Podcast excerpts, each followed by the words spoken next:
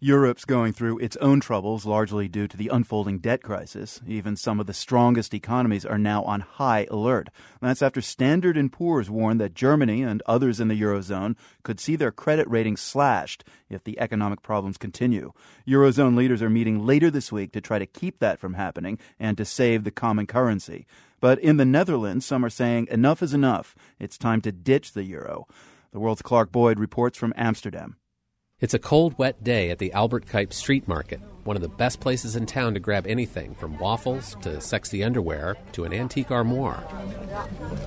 I ask one trader selling gloves, scarves, and hats, How's business? He doesn't want to give his name, but he says business is as gloomy as the weather. They spend a lot less, but the food is more expensive, everything is more expensive, so the normal costs, so the renting, all that kind of stuff, that's where the salary is going to they don't have anything left to buy.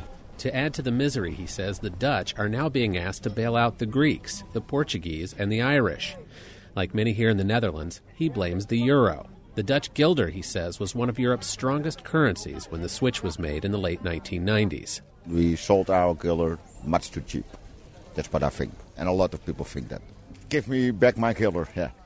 Looking back just a year before the euro was introduced, more than 70, almost 80% of the Dutch people was in favor of the euro introduction. Matthias Bouman is an economist and author. He says the Dutch love the guilder, but let it go in the name of being good European partners.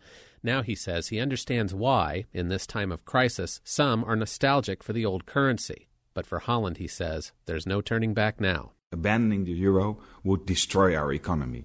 If you look at, especially in the Netherlands, if you look at multinational firms, for instance, they're really embedded in the euro system. If you look at our banks, they have all their debt and all their assets in euro.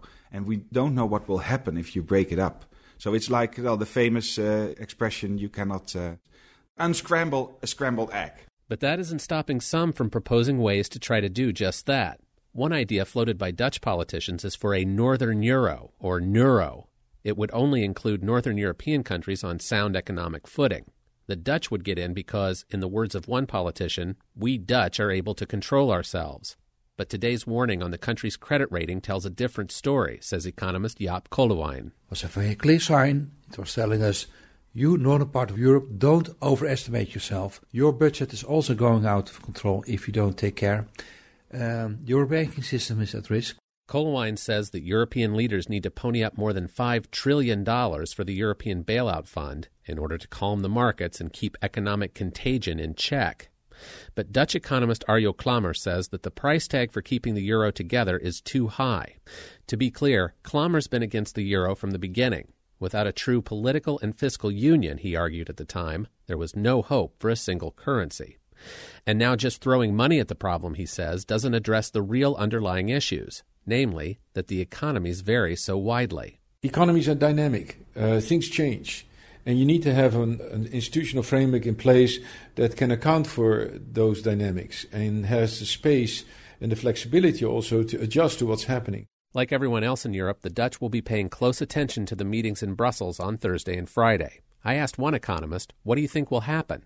He urged me to watch the chicken scene in Rebel Without a Cause, the one where James Dean's counterpart gets his sleeve caught and can't bail out in time. The euro is just like that, he told me. One small mistake at this point, and the car will go right over the cliff, and the Dutch along with it.